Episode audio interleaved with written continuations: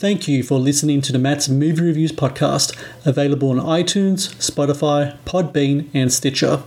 Also, please follow Matt's Movie Reviews on Facebook, YouTube, Parler, and Instagram.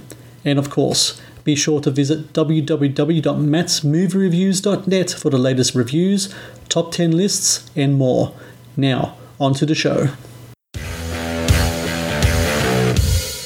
He cares so much about people that he won't quit on them. Never. He just doesn't quit on people, no matter what they do or how bad they are. So people wanted to follow him. When I was getting close to uh, ten, eleven, twelve, I could tell that there's turmoil in my house. So I blamed God. Man, I needed someone to love me. I needed some help. We would jump people, steal stuff, went on a roller coaster ride of drugs and alcohol and women and violence. They gave me a one to ten year sentence in state prison, and this was the beginning of a new life as I started to sober up. But it's not just a name, it's a way of life. Set Free was that piece that was missing for a lot of people, where they finally felt, I'm home. Hello and welcome to the Matt's Movie Reviews podcast. I am your host, Matthew Perkovich, and this is episode number three hundred twenty-one. Releasing February fifth on digital is Set Free Posse, a documentary that delves into the controversial life of Pastor Phil Aguilar and his Set Free ministry that during the nineties drew thousands from the fringes of society to his weekly sermons. Featuring unparalleled access to Aguilar and unseen archive footage, Set Free Posse attempts to tell the true story of a once prominent megachurch and its leader. And joining me now on the Matt's Movie Reviews podcast is the director of Set Free Posse, David Trotter. David, I thank you very much for joining me today. Oh, thanks so much, Matt. It's great to be with you.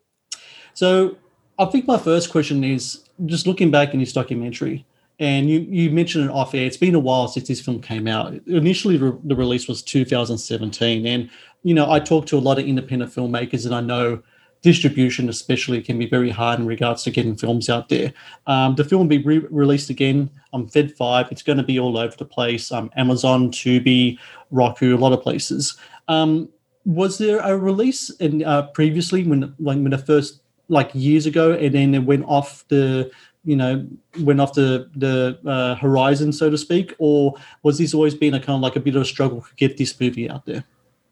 Actually, we put it on Amazon ourselves. Uh, this is my third of four films that I've produced and directed, and so I, I had an awareness of how to get it up on Amazon, and so I did that. Just as a way to kind of get it out there as I was seeking distribution. I knew that that's kind of a no-no.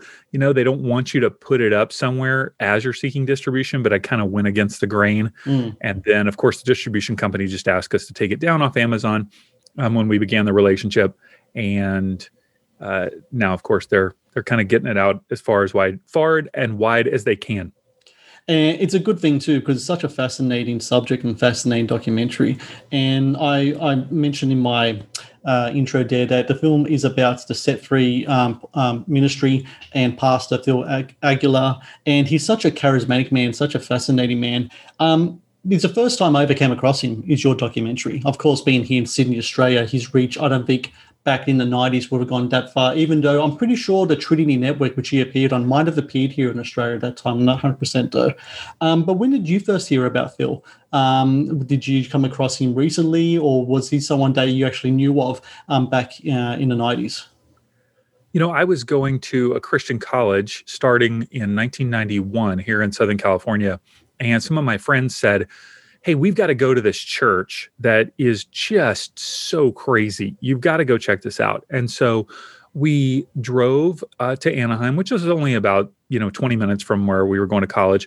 And we had to park so far away because there was just nowhere to park. And we walked and walked and walked down these kind of city, you know, streets, and came across this crowd of people trying to get into this warehouse. And a lot of them were wearing kind of biker outfits, or what would stereotypically be seen as kind of like uh, Latino gangs or something, you know, just kind of that clothing style.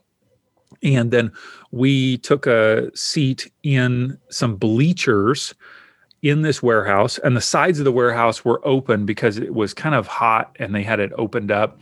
And there was this hip hop rap music that was blaring from these speakers, and the music was of familiar tunes, but they had changed the lyrics to mm. be around, you know, Christian themes. And Uh, then, he, of course, he got up and, you know, is very charismatic, as you said, and gave a message. And we kind of hung around afterwards just to kind of see what was going on. And I was within, you know, ten, fifteen feet of this group of people kind of pressing around him because this husband and wife wanted to kind of renew their vows as a wedding, you know, like a couple. Yeah. And so right in the middle of the parking lot, he does this vow renewal ceremony with her in this wedding dress, totally unplanned. Obviously the couple, you know, just kind of came across him, and I'm watching this, and it was just, it blew my mind. It definitely blew my mind. I never actually went back to the church because it was something that was just kind of outside my comfort zone. But they had hip hop dancers that came to our college because we had chapel at our college that we would go to, and they would come, you know, maybe once a year. And uh, I really did not, I followed his story in the newspaper from time to time. And then I ended up um, getting Uh, ordering a book of his, his memoir in uh, like two thousand nine, I believe. Mm. And um, ironically, um, the book never showed up. And so I ended up emailing his son and said, "Hey, the book never showed up. Um, can I get another one? But I'd, I'd love to trade him my memoir." Uh, and so I ended up shipping him a copy of my book. And we ended up connecting, going out to lunch, and uh, kind of became friends. And so, just a wild, wild ride. You know, the, the full title of your movie is Set Free Posse, Jesus Freaks, Biker Gang, or Christian Cult. And with a tagline like that, I'd imagine there is so much, so much to draw from in regards to Phil's story and the story of his ministry, the controversy surrounding it and such. What really drew you to him uh, to want to tell his story? Was it the controversial aspect of it, or more towards the ministry side of it? All of it. All of it. His story is absolutely amazing, Matt, because of, you know, just his down and out, being in prison because of drug charges and having issues, and then this radical conversion to Christianity and him wanting to do something unique. And it just exploded. I mean, you, I have, uh, I was actually a pastor for ten years, mm. and uh, I've been out of the ministry for about twelve, and you can't like orchestrate those things to happen. There's something that's just um, serendipitous and divine and powerful, that when all these things come together and all these people are attracted to a ministry. And so it's really amazing to see the impact that he made, but also the challenges that he personally had. And um, so I can relate to some of those challenges in my own life. Um, and so I, I, I found a, a kindred spirit in a sense with him. Um, I think that, uh, you know, he's got some flaws like we all do, but he is uh, so um, passionate about helping people transform their life and get out of drugs and alcohol and violence, and really um, get on a path that he believes God intended for them to have. So when it comes to the evolution of that kind of preaching, so I'm Catholic, so my experience when I go to church is vastly different to what you explained was Phil's experience. But what's really interesting is that when you were talking about how you first went into that warehouse and it was the music and everything else, and it seems to me that that kind of stuff is more normal now than it would have been back then. Was he sort of like a like a trailblazer in regards to different ways of preaching and reaching out to people, not only in him, in his personality, but in the delivery that he did it within? one hundred percent. Total trailblazer. I mean, things that, you know, things that would be kind of more normal in Christian churches. And I obviously that's different than a Catholic church, because that's much more liturgical and, you know, traditional in that regard. But things that maybe other Christian churches that are on the edge of trying to connect with people who are disinterested in church, these things would be normal today, where he really pushed the envelope and helped people catch a vision for doing something, you know, really different.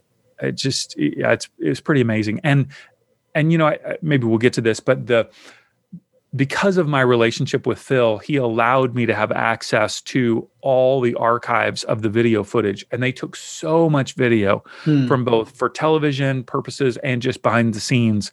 And um, I was in his garage for hours at a time, sorting through videotapes and looking at V H S tapes and beta tapes, um, trying to find footage that I felt like would really, you know, encompass the story. Um, that's the only way that I was able to do that, was because he trusted me to tell the story in a way that I think honored him, honored his legacy, um, integrated some of his challenges, but really showed his heart. I think what's really remarkable about Phil is that he really did reach out to people who were desperately in need. Um, people who had just come out of prison, who would take him to his home. Like, I think the numbers are like twenty to thirty at a time will live it inside his actual home. And he will, later on, as the church grew, he was able to get other accommodation and house some people, drug um, people with drug addictions, um, other people in the fringes of society. And you mentioned before you were a pastor, and I imagine taking on that kind of position, that kind of role, brings with it all sorts of pressures, because you're dealing with people, um, all kinds of people. But in Phil's case, he's dealing with people of a particular Uh, or particular on the fringes, and with that comes dangers and temptations that Phil himself acknowledged, you know, can go wrong for him, because he himself was a was a drug addict. He himself was a was in, in prison. All these kind of things. I, I mean, I imagine every day while he's trying to help people out, it would have been a struggle for him, and more than once he he fell for that struggle. Yeah, you know, one of the biggest um, things that people comment about Set Free and say that it's a cult was mainly because of his charismatic um, way of living and communicating, and the power in which he lived his life. If you have several hundred people in group homes and they're struggling, like you said, with uh, re- relapsing or violence or these different things, you know, Phil and his staff had to be very black and white in terms of what was okay and what was not okay. Where, you know, maybe in the life of somebody who is not struggling with those types of issues, there's more of a, a tender touch of, you know, hey, what are you feeling? What are you thinking? Let's process this. No, no, no. That's not how he was, you know, he could do that, because if you've got hundreds of people that are on the verge of relapse and, you know, trying to figure out their life, he had to have a very strong, strong leadership style. And I think for people who haven't come out of that background, who don't realize the need for someone to stay on the right path, they don't understand that type of leadership style. And I think that's one of the areas where he got misunderstood. I'm really interested as well about the climate of the time in Los Angeles, um, in America as a whole, when these accusations came forward towards um, Phil and the um, Set Free ministry in regards of him being a cult leader and uh, the church uh, being uh, a cult. And at the time, there were all these things happening all over the news. So you had like the Branch Davidians and the whole kind of Waco thing. Not long after that, they had the, had the whole Heaven's Gate kind of suicide as well. Cults were very heavy on the news. They were like really in the ether.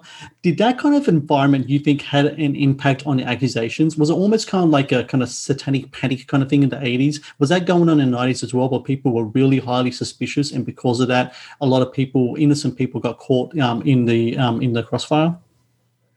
It's actually um, a segment of Christianity that would be kind of cult busters, you know, people that want to um, really make sure that nobody is straying from what they would say would be the true way of being a follower of Jesus. And that um, mainly flowed from a, a movement of churches called Calvary Chapel. Hmm. And Calvary Chapel started out as uh, a church here in Costa Mesa, right where I live, with Chuck Smith, where they were embracing people that would be considered hippies, you know, and really embracing a kind of a different culture. And this is prior to the eighties, of course, in the seventies. Um, but that church began to become more and more conservative, and began to, I believe, um, propagate a fear-oriented theology. Hmm. So Phil's theology is a very, um, uh, it's it's all about Jesus, but it's really grace oriented. It's heavy on grace and heavy on like, let's keep moving forward. Where I think Calvary Chapel back in the day, and maybe even so now, is a bit more um, tight in terms of like, this is the way that we do church. This is the way that you follow Jesus. And if it steps outside of that, um, we're going to kind of come after you. And that was definitely the flavor of what was going on in the late eighties, early nineties. You said before that you were following Phil, Phil's story um, in the paper, and at the time, the press for him wasn't the best. And especially, like you said, that um, you ordered his book in two thousand nine. A year before that was the altercation between the Set Free people and the Hells Angels, which became, became a huge kind of thing as well in his life. Um, right. When you are soaking all of this in, and you're comparing that to the first time you saw him in church, and then afterwards, when you meet, when you come, when you meet again, and you discuss this project, what is going through your mind in regards to trying to, what's the word I'm looking for, trying to find that balance between the person people say Phil is and the person Phil really is, especially after meeting him and hanging out with him for such a long time and making your film? I imagine that uh, you will look at the processes of, you know, news, et cetera, in a much more different light. Yeah, you know, I guess I I have a, a belief, one, that the media is looking for something to sell newspapers and sell ads, you know, so they're going to go after the sizzling, sensational approach, for first of all. Secondly, um, I also know that when people are in high stress situations, they can do things that they may not normally do when they're in a more healthy um zone of life. Mm. And so I think because of the amount of stress that was coming on Phil, especially with people saying he was a cult and, you know, just the, all the expansion of the church, I think that, um, you know, he probably made some decisions there that he wished he would not have. Um, I, I, I also see that people um, grow and change over time, you know, and um, they have Uh, life transformations. I think in the late um, two thousands, as Set Free Church began to transform into more of what would be called Set Free Soldiers, which was kind of a, a biker motorcycle club that was primarily, you know, for men to be a part of this kind of hardcore way of following Jesus, but they also dressed the part of looking like kind of a one percenter biker gang. Yeah. And I think when you are trying to um, integrate two worlds, one world is let's follow Jesus and be real hardcore about that, but let's also kind of play in the world where we look badass and kind of want to kind of right be there on the edge. They ended up, you know, getting in a, in a, in a messy altercation there. And, um, but I will say that I just, when I have gotten to know Phil, um, he has his own way of doing things. Matt, he likes things to be done a certain way. He's very um, uh, direct about like, nope, this is what I do and this is what I want to do. And that's fine. Like that's him. That's his leadership style. But his heart is a heart of gold. He will pull somebody out of a ditch and help them. Like literally right now in two thousand twenty-one, he has people living at his house um, because they need to get off drugs, yeah. Like even now. And he's like in his early seventies. And so uh, he just has a heart of gold. He's gone through lots of different ups, downs, and twists and turns. And um, I, I, I know that he's learned a ton, impacted m- literally hundreds of thousands of lives. And he will keep impacting lives until the day he passes, for sure. Your work as a filmmaker, you started doing documentaries and such back in like in two thousand twelve, and the subjects that you have followed can be really hard for people to, to I think, um, you know, you really go into the fringes as well. I mean, you had documentaries that deal with um, sex trafficking. Uh, you had a documentary that dealt with um, um, orphans in India, and now you have what we talk about here, Set Free Posse, and all the controversies and stuff that come from that. What are you hoping to achieve in your filmmaking in your filmmaking career, um, especially in regards to the stories that you choose and you're hoping to present to the world? You know, Matt, I think I've made the wrong choice. I need to start choosing light and bright films. when you when you talk about an intense subject, um, you know, it, uh, it gets a little less um, airplay, you know, because it is, it, they can be challenging, you know, subjects. I think the reason why these subjects have caught my attention is because there is an aspect of justice inside of me where I want to see, um, I want people to be aware of a problem or an injustice, and then I want them to see it, become aware of it, and then hopefully they, now that they're educated, they would take action in some way in their life. So the first film, the whole reason why I got into filmmaking was because I wanted to draw people's awareness to the issue of orphans in India. I'd been to India nine or ten times for mm. humanitarian work, and I just saw this huge amount. Um, UNICEF, UNICEF indicates there's thirty-one million orphans in the nation of India. Mm. And so um, I've seen them living on the streets many times. And so that's why we did that film, is to just follow a group of orphans along the, you know, along a railway for a couple weeks. And the name of that film is Mother India Life Through the Eyes of the Orphan. Yes. And um, it was on Netflix for a couple years. And that's one of the things that kind of got me into filmmaking, because it got distribution. It was on Netflix. And I thought, oh my goodness, this is easy. I got to do another film to get on Netflix. And Netflix then changed their business model quite a bit after that to not be acquiring independent um, documentaries as much. So I haven't been able to get a film on there since then. But um, yeah, I think it's just the sense of injustice inside of me that's like, no, you, we need to see this issue. You need to be aware of it, need to be educated on it. And I'd love for you to take action on it. That's really what all four of my films have been driven by. What are you hoping people will get from film Phil's um, story um, in your movie? You know, um, two things. One, uh, that they would see an inside, kind of an, uh, uh, I guess, a behind-the-scenes um, journey of him and the church, and that um, in a way, it's so easy to judge people from the outside, whether we're judging a leader like Phil, or we're judging an organization like Set Free Church, or we're judging the people that are drawn to that organization, like the people that were attenders, and go, ooh, they're bad, dirty, you know, uh, kind of um, on the fringes kind of people. And I want people to go, no, no, no, no, no. These are just people. Yep. These are just people like you and me who have hopes and dreams and desires to have a great family. And Phil, um, okay, he's got challenges. I've got challenges. You've got challenges.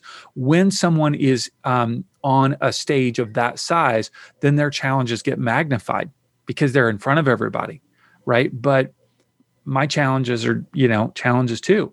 So that's the first thing, that, hey, Let's let's let's actually see people for for amazing human beings, not just the surface of what you may see when you're driving by, or um, you see somebody on television or something like that. Um, the second is that people would then have compassion for people in their life that are struggling with uh, either mental challenges or substance abuse challenges. Um, that it can be so easy for us to judge people um, for those issues and go, mm, how do we have compassion? How do we um, be proactive in getting them to get help that they need? Um, but uh, really come up from a place of compassion for, for individuals that are struggling, because um, it's hard. It's very hard. So, and several of, several of the people that you uh, see in the, um, the Black Sheep home that we feature, the the recovery home, have actually passed away mm. um, since the making of this film. Mm. I think something that I really took from the movie um, as well was that the people who really do put themselves out there and put themselves on the line, their money, their resources, their reputation, to try to help other people, especially in the name of Jesus, I think um, they should be really be not you know, they really should be embraced. Uh, I really do think that. And I, I think that's uh, something that really comes out uh, from this movie. Um, so everyone listening, uh, Set Free Posse releases February fifth. It's going to be available on digital. You can watch it on Amazon Prime, Tubi, Docurama, Roku, many more. And David Trotter, I thank you very much for your time today, and congratulations with the documentary.